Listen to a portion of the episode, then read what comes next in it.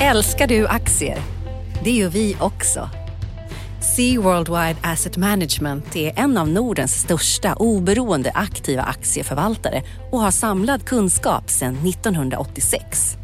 Ta del av vår kunskap på seaworldwide.se. Bokstaven C, worldwide.se.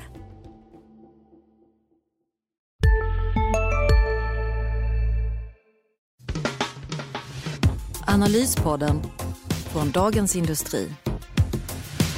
Hej allihopa! Välkomna till ett nytt avsnitt av Analyspodden, Dagens Industris podd, där vi pratar börs, aktier och annat på finansmarknaden som rör på sig. Och den här veckan är det jag, Matte Blomgren, eh, på kontoret och direkt från Böda strand kanske, Ulf Pettersson.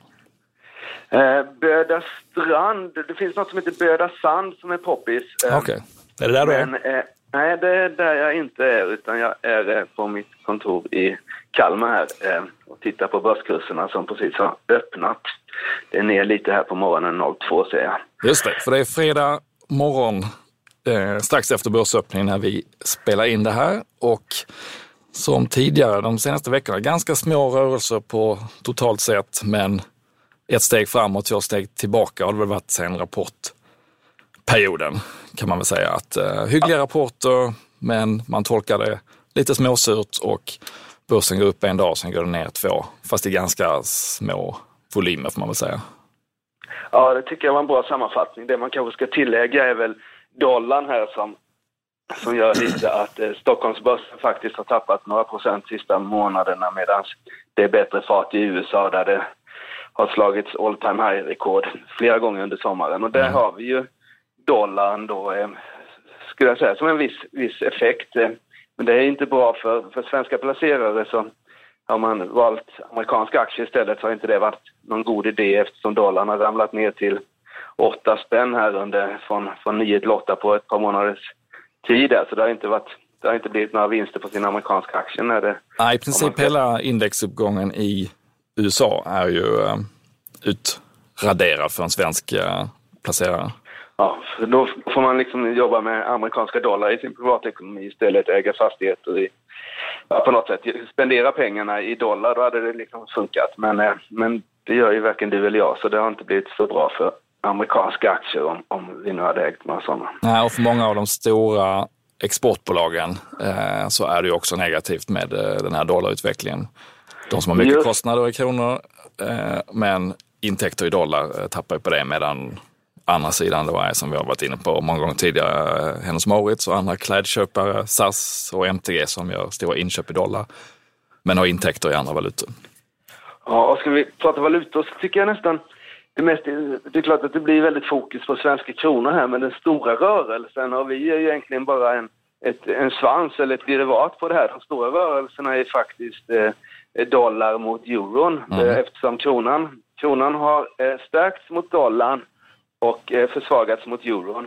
Och då blir det ju liksom dubbelt så mycket om man tar euron och dollarn istället. Där är det ju 10% här på kort tid, mm. mer än så. Så där är ju verkligen eh, den stora grejen. Och det där är en ganska intressant rörelse, för det påverkar ju Stockholmsbörsens bolag också, där vi har konkurrenter som, som har liksom som, eh, som kanske mår ännu sämre om de har euro som valuta än, än, än kronan som valuta. Så det där är lite, lite spännande faktiskt, mm. de här stora valutarörelserna som har varit. Och de är ju lite, skulle man ställt frågan till valutaanalytiker här sista, sista månaderna så trodde man väl, eller sista året, så trodde man väl att dollarn skulle stärkas eftersom de låg före i konjunkturen och gälden var lite, låg före eh, dragen nere i vad han nu håller till, Frankfurt, Bryssel någonstans. Eh, alltså ECB-chefen. Men så har det ju inte blivit, utan det är ju dollarn som har tappat. Och det tror jag är mycket eh, Trump, att, att eh, det blev liksom lite för håsigt där i början av året och för både dollarn och börsen med Trump. Och nu visar det sig att han är ju han är inte så, så eh, potent att, att genomföra den här tillväxtpolitiken som han gick på val på, utan den har ju mm. liksom stoppats på alla möjliga sätt. Nej, och då kanske räntehöjningen i USA inte blev fullt så snabba och kraftiga som man hade trott innan, samtidigt som de europeiska centralbankerna kanske har tagit ett steg närmare en höjning. Så att gapet mellan de här två regionerna kan ju krympa i ränteväg och då, då har också trenden på valutamarknaden vänt. Mm. Om man ska göra en grov, grov ja. summering. Men eh, innan vi lämnar det där, euro, just euro-dollar-relationen är ju då väldigt viktig för Hennes Mauritz som jag har mycket verksamhet i Sverige men ännu mer i Europa med eh, Tyskland som, som största marknad. Eh, så för dem är det här ju guld att, att, eh, att de kan köpa in bilar i dollar och kan sälja dyrare i euro.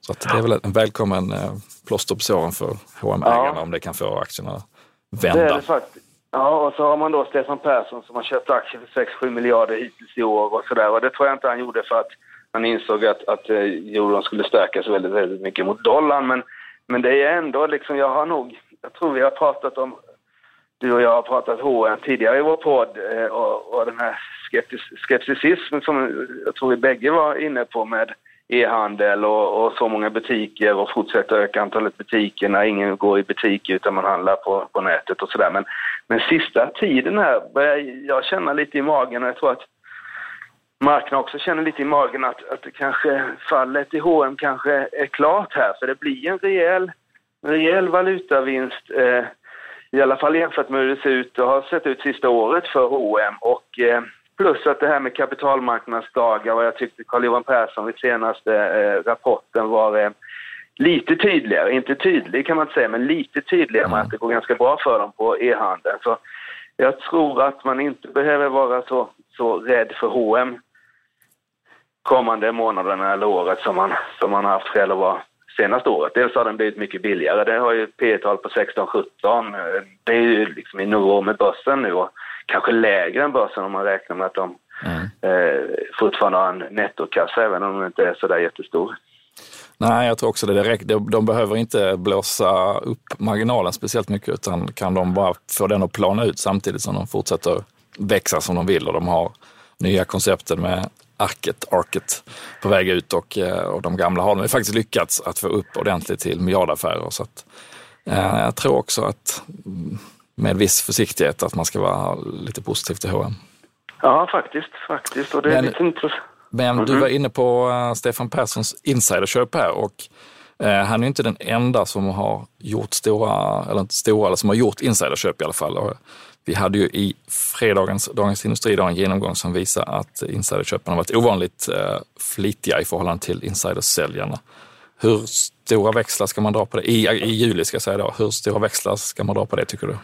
Jag tycker att man inte ska dra superstora växlar på det där. Eh, mycket av de här insiderköpen är, ska vi säga, av, av formell karaktär. Det är inte så mycket, så mycket aktier de köper och en del kan till och med vara sådana här personaloptioner som omvandlas till aktier och sånt där. Det måste man ju försöka reda ut för då är det ju, då är det ju så att säga mest en ja, eh, ganska intetsägande transaktion. Men det är klart, det finns ju, finns ju en del. Alltså, normalt sett så kan man väl säga att det är alltid bättre när en insider köper än säljer.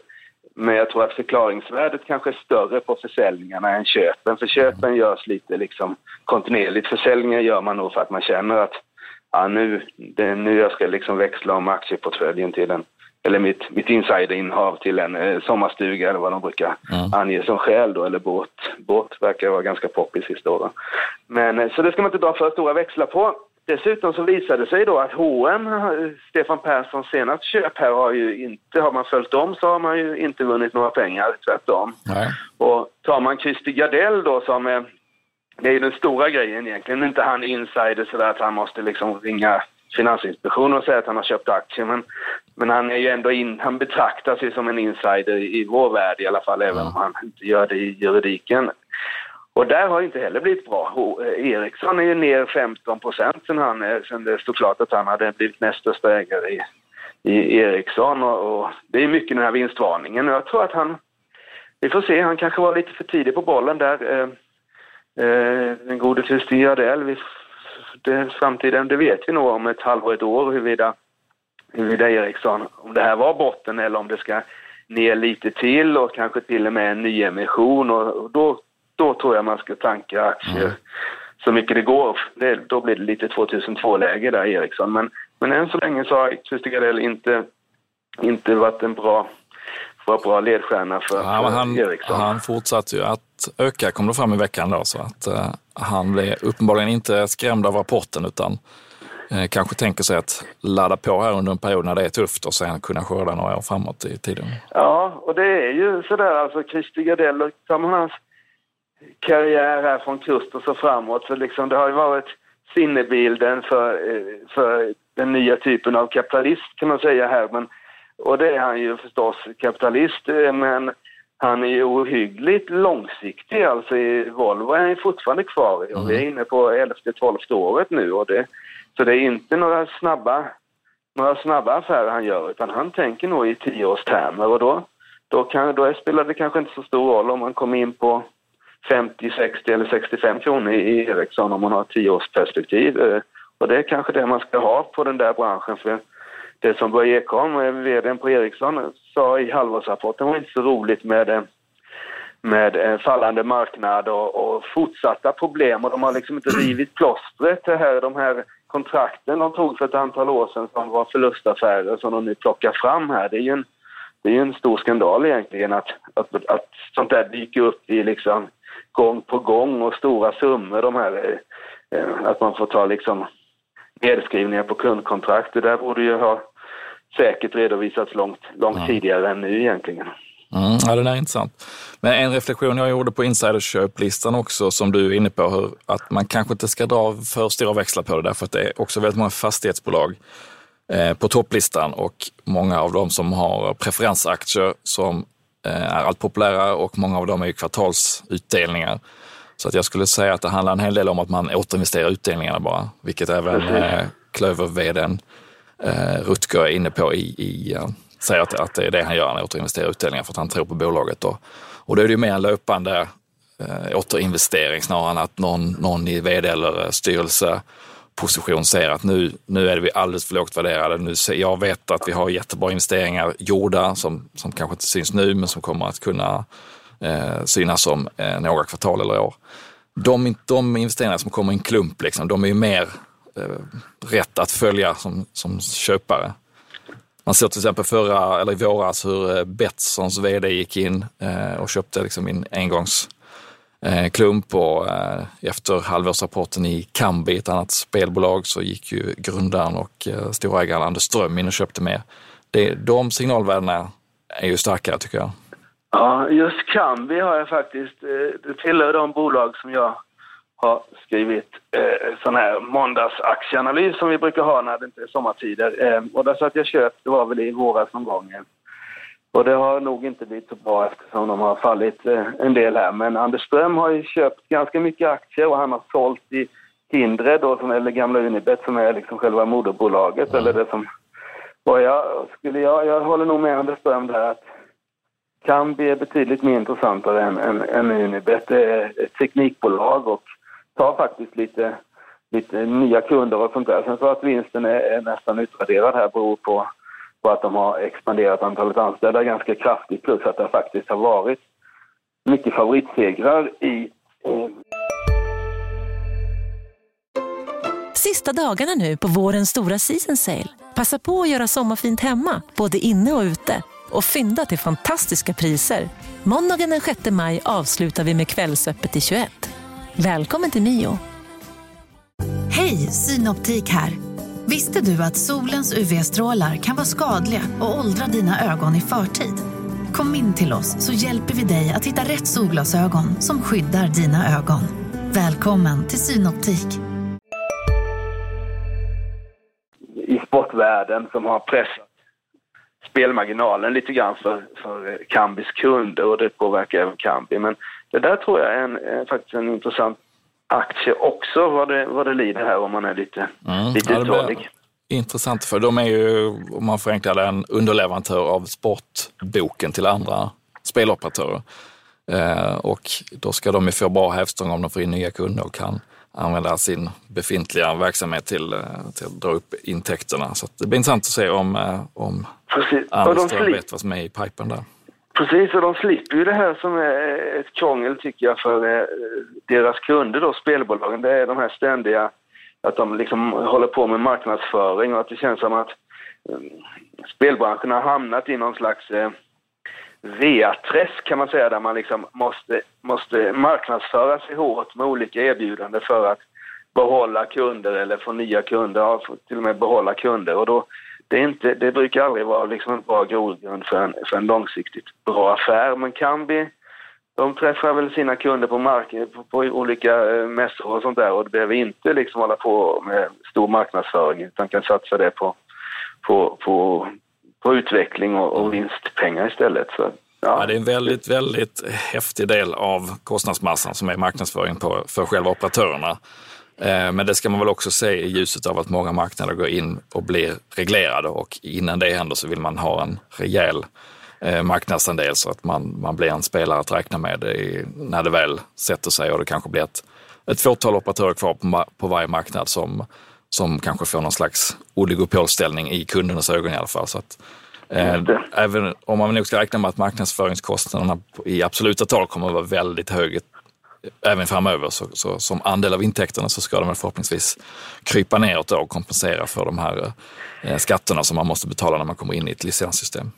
Just det, det är lite den här grabland taktiken som börjar bli populär nu eller har varit ett litet tag inom eh, tekniksektorn eh, bland annat. Att om vi tar Spotify så är det märkligt att de fortfarande gör miljardförluster trots att nu har de 60 miljoner betalande kunder och det finns många andra teknikbolag. Men det handlar liksom om att få världsherravälde och det får kosta vad det kosta vill och sen så när man har, är så stor att konkurrenten inte kommer åt den, då skriver man om och höjer priset på Spotify-abonnemang och eh, börjar minska och vad det gäller spelbolagen så minskar man marknadsföringen och kanske höjer mm. eller sänker oddsen beroende på hur man ser det för att tjäna mer pengar. Så det är nog lite sån strategi att nu, nu handlar det om att ta marknadsandelar och låsa in kunder och sen när konkurrenterna är borta då, då kan man leva ett bra liv. Mm. Faran med den strategin är att det kan ju om 5-10 år finnas en helt annan teknik eller någonting som man inte kunde förutse idag som gör att man, man ska vara lite försiktig med att betala vilka multiplar som helst för, för ett bolag som, gör den, eh, som har den strategin. Absolut, och det beror på vad det är för bransch också. Alltså, det är klart man kan förstå att Spotify ska liksom bli riktigt stora. Där finns ju en det är inte så lätt att starta en sån där, en sån där tjänst med alla kontrakt med alla skivbolag och sånt.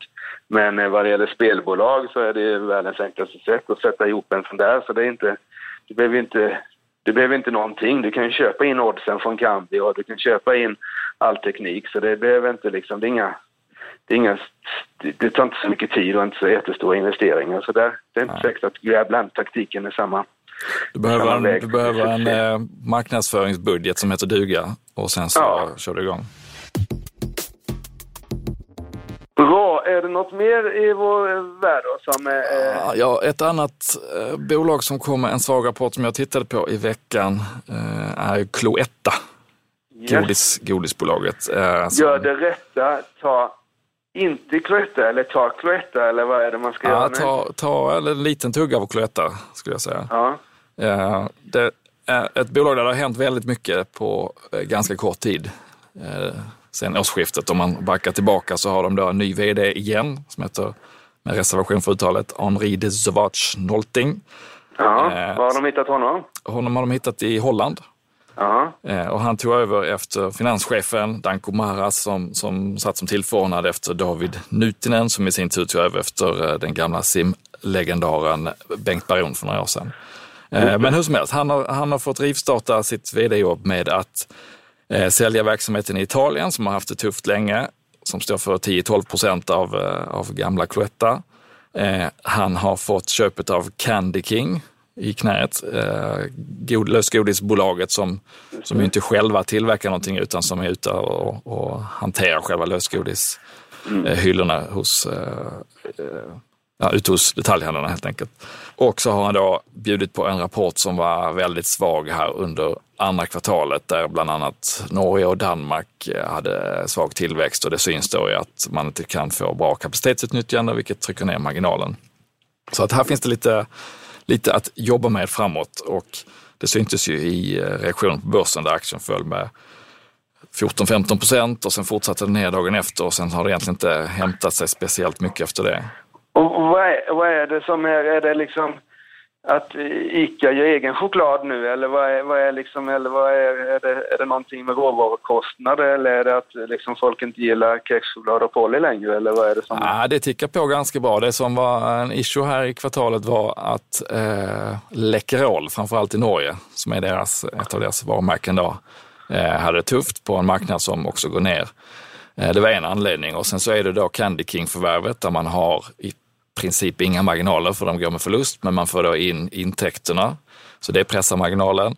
Eh, och sen så var det lite engångsposter eh, kopplade till det här förvärvet, red, mer redovisningstekniska som, som inte kommer att dröja sig kvar. Och sen så är det då att man inte får, man får inte riktigt täckning för kostnaderna på samma sätt när man inte kan hålla uppe produktionen. Men du säger ändå att man ska ta en liten tugga, så det måste finnas någon någon trigger där inne i godisbutiken. Ja, det gör det. Och det är ju att de har ett marginalmål på 14 procent som de faktiskt nästan var uppe i om man rensar bort Italien under förra året. Italien som de har sålt nu, som är ute ur verksamheten.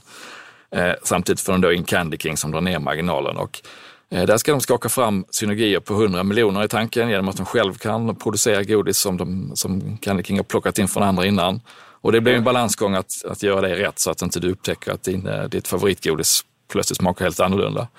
Mm. Utan det, där får de ju gå lite varsamt fram. Men lyckas de med det så ska de få, få ut eh, synergier från Candy King och ta sig upp till marginalmålet på 14 procent igen. Och det tycker jag är intressant då, att det är i princip ingen som räknar med att de klarar det.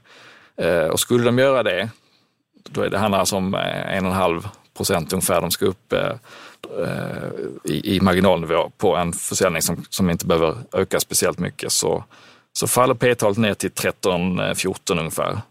Och eh, det, det, det är inte givet att de lyckas med det här. Det finns ju en hel del utmaningar på vägen. Men, men för ett bolag som ändå har, de har otroligt många starka varumärken som, som kunderna har en bra relation till och det, det handlar om impulsköp när man köper ett kexchoklad eller eh, Gott och blandat eller familjeguff. Så det gäller att ha väldigt starka varumärken och det har Cloetta och eh, därför så tror jag att om de kan lösa de här mer kortsiktiga delarna så ska marginalen kunna krypa upp och kanske överraska lite positivt på, på ett halvår till ett, ett och ett halvt års sikt och då, då kan aktien hämta sig efter den här dippen på rapporten.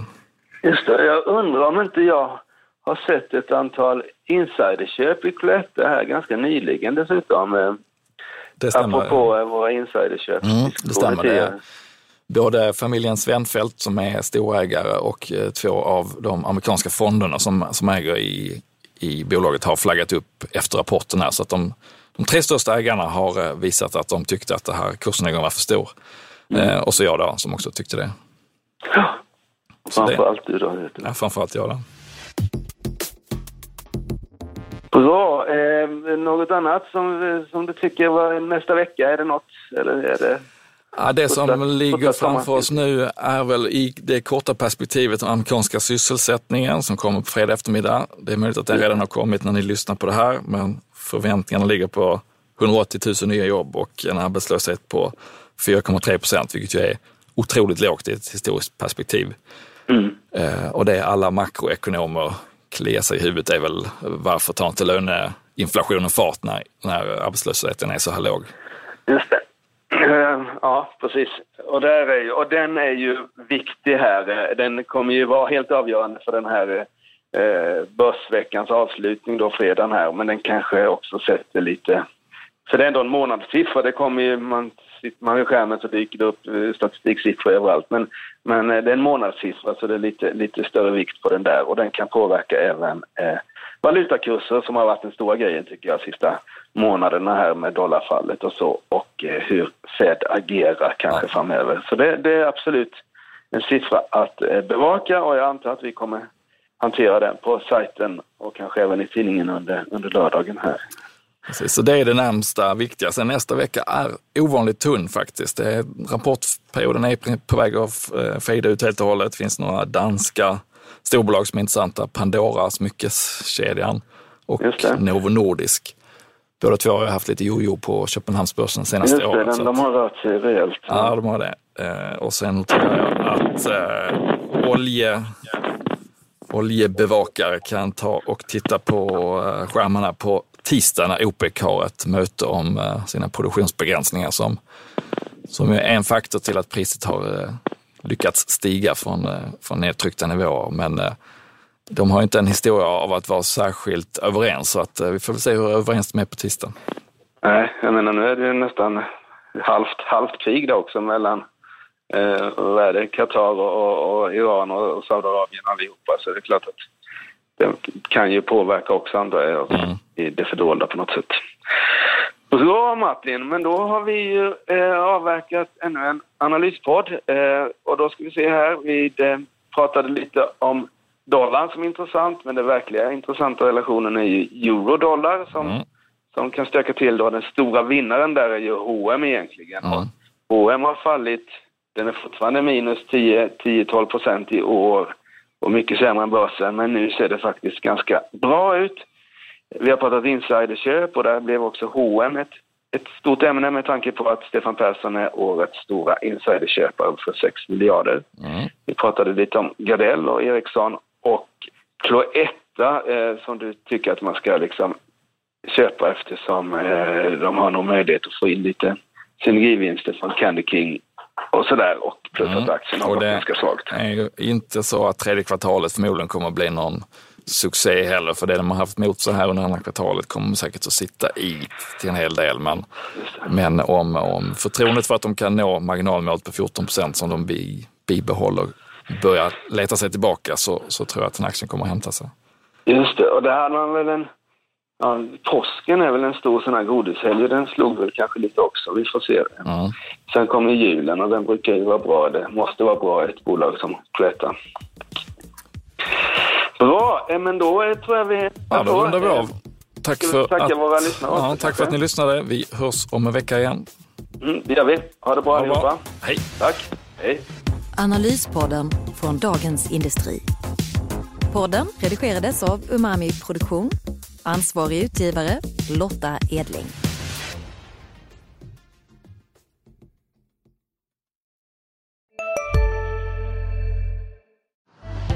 Älskar du aktier? Det gör vi också. Sea Worldwide Asset Management är en av Nordens största oberoende aktiva aktieförvaltare och har samlad kunskap sedan 1986. Ta del av vår kunskap på seaworldwide.se bokstaven C, worldwide.se